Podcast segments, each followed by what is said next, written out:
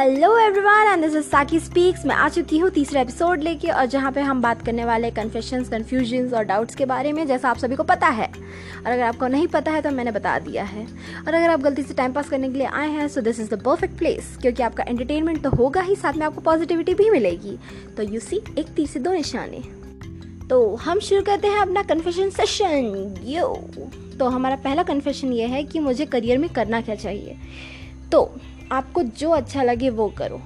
और अगर आप मेरे पास आए हो तो मतलब ये है कि आपको डाउट है और आपको किसी बड़े की ज़रूरत है। तो यू सी मेरे को भी खुद को समझ नहीं आया था कि मुझे करना क्या चाहिए।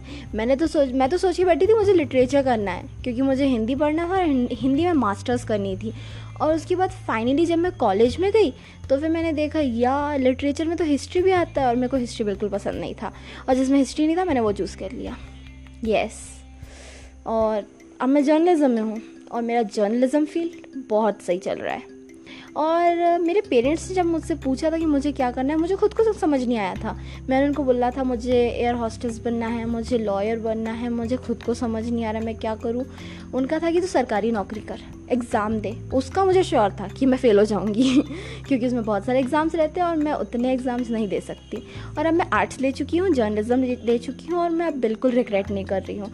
सो यू सी आपको बस 20 परसेंट मेरी गाइडेंस की ज़रूरत है 40 परसेंट आपके माँ बाप की ज़रूरत है, बाकी जो 40 परसेंट है, वो आपको खुद को तय करना है ओके ये मेरा कैलकुलेशन है, क्योंकि ऐसा मेरे साथ हुआ है। तो all the best for that मैंने अपना बता दिया है, आपको जो सही लगे करिए।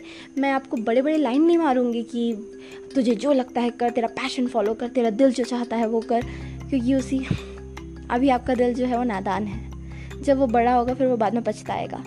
और फिर आप जब कुछ और चूज़ करोगे? तब का दिल और जब चूज़ कर चुके होंगे, तब का दिल। ये उसी बहुत ज़्यादा कॉम्प्लिकेशन है। उसके लिए आपको गूगल में रिसर्च करना पड़ेगा आपके ग्रोइंग हार्ट के बारे में। यूसी मैं इतना पढ़ाना लिखाना नहीं चाहती, नहीं तो सब बोर हो जाते हैं ना तो बस समझ जाइए कि इंसान हर साल बदलता है। हर साल उसकी चॉइसेस बदलती हैं और चॉइसेस बदलने में कोई बुराई नहीं है। अब आप कहेंगे, चॉइसेस बदलने में प्रॉब्लम क्यों नहीं है? सारी एक साथ बदल बदल जाती हैं कभी कभी नहीं नहीं, ऐसा नहीं है। सारी एक साथ नहीं बदलती हैं। आज आपको अगर चॉको चिप्स आइसक्रीम पसंद है तो कल को आपको चॉकलेट पसंद होगी। चॉको चिप्स भी पसंद होगी, पर चॉकलेट थोड़ी ज़्यादा पसंद होगी। आज आपको पिज़्ज़ा पसंद है तो कल को आपको पास्ता ज़्यादा पसंद होगा। पिज़्ज़ा के लिए आप रहोगे हाँ पास्ता के लिए आपको रहेगा हाँ चलो चलो, खाते खाते। सो इसी वो धीरे धीरे धीरे धीरे बदलाव होता है। एकदम से बदलाव नहीं हो जाता है। जैसे एक बच्चा धीरे धीरे बढ़ता है, एकदम से वो पंद्रह साल का नहीं हो जाता है सेम वैसे ही। धीरे धीरे धीरे करके सब कुछ होता है। तो अब आपको समझ आ गया होगा कि आपको करियर में करना क्या है। So all the best so next confession जो है वो थोड़ा स्टीरियो टाइप रिलेटेड है, क्योंकि फैमिली कहती है कि अगर हम लोग सुनार है लाइक गोल्ड स्मिथ्स हैं तो आपको भी उसी फैमिली में बिज़नेस ज्वाइन करना पड़ेगा। और अगर हम लोग म्यूजिशियन फैमिली से आर्ट्स फैमिली से है तो तुम्हें भी आर्ट्स फैमिली में ज्वाइन होना पड़ेगा। अगर हम लोग मेडिसिन वाली फैमिली में है तो तुम्हें भी मेडिसिन में ही कुछ करना पड़ेगा। सो यू सी मैं आपको साफ़ बता देना चाहती हूँ एक बात। पेरेंट्स बच्चे अंकल आंटी सोसाइटी सबको बता देना चाहती हूँ। बच्चों की अलग अलग काबिलियत होती है। अगर वो मैथ्स में अच्छा नहीं है तो वो ड्राइंग में होगा। ड्राइंग में नहीं है तो लिटरेचर में होगा। लिटरेचर में नहीं है तो साइंस में होगा। साइंस में नहीं है, किसी सब्जेक्ट में नहीं है तो स्पोर्ट्स में अच्छा होगा। स्पोर्ट्स में अच्छा नहीं है, पढ़ाई में अच्छा नहीं है तो उसकी इमेजिनेशन अच्छी होगी। और वो इमेजिनेशन बहुत काम की होगी।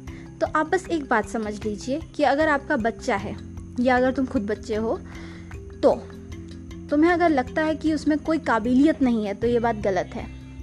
बस फ़र्क इतना है कि अभी तक उसने ये पहचाना नहीं है कि उसकी काबिलियत क्या है। हुँ? हम्म? तो आपको बस थोड़ा सा हेल्प करना है उसकी, और उसकी काबिलियत पहचानने में हेल्प करना है। दैट्स इट और अगर एक बार उसको उसकी हुन, एक बार उसको उसका हुनर मिल गया, उसका टैलेंट मिल गया, उसका पैशन मिल गया, जो उसे करना चाहिए करियर में, उसको वो हेल्प मिल गई।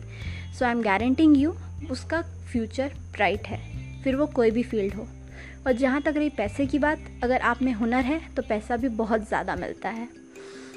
So all the best everyone आपको लगता है मैंने कुछ बात गलत बोली, कम बोली, या पूरा क्लियर करके नहीं बोला?